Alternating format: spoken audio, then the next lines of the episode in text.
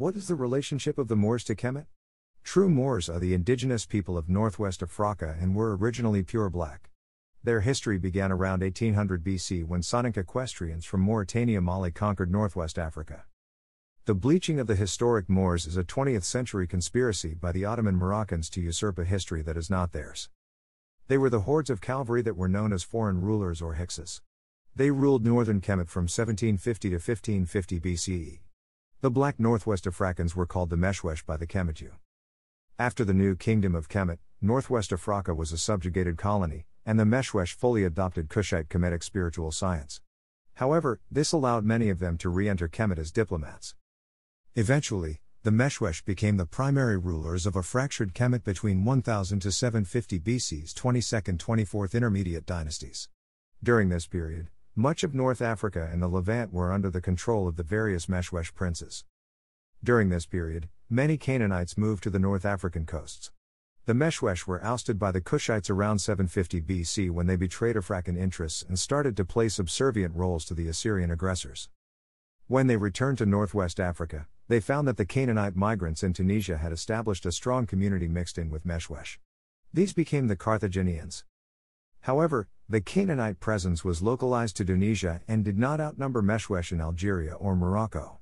While the mixed Canaanite Meshwesh formed Carthage and Tunisia, the pure Meshwesh formed Numidia, Algeria, and Mauritania, originally Morocco.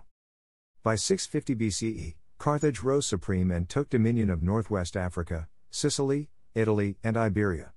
Even after Carthage lost power, the Meshwesh, known to the Romans as Moorish, remained a visible presence and had a stronghold in Numidia. It was not until 46 BC that Rome conquered the Moors of Numidia.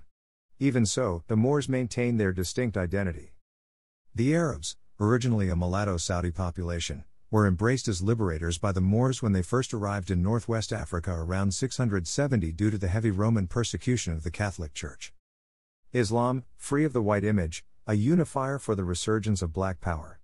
They established a new army, and the head of the military was a pure Moor named Tariq ibn Ziyad, who then lead the Moors into Spain and Portugal to conquer this land.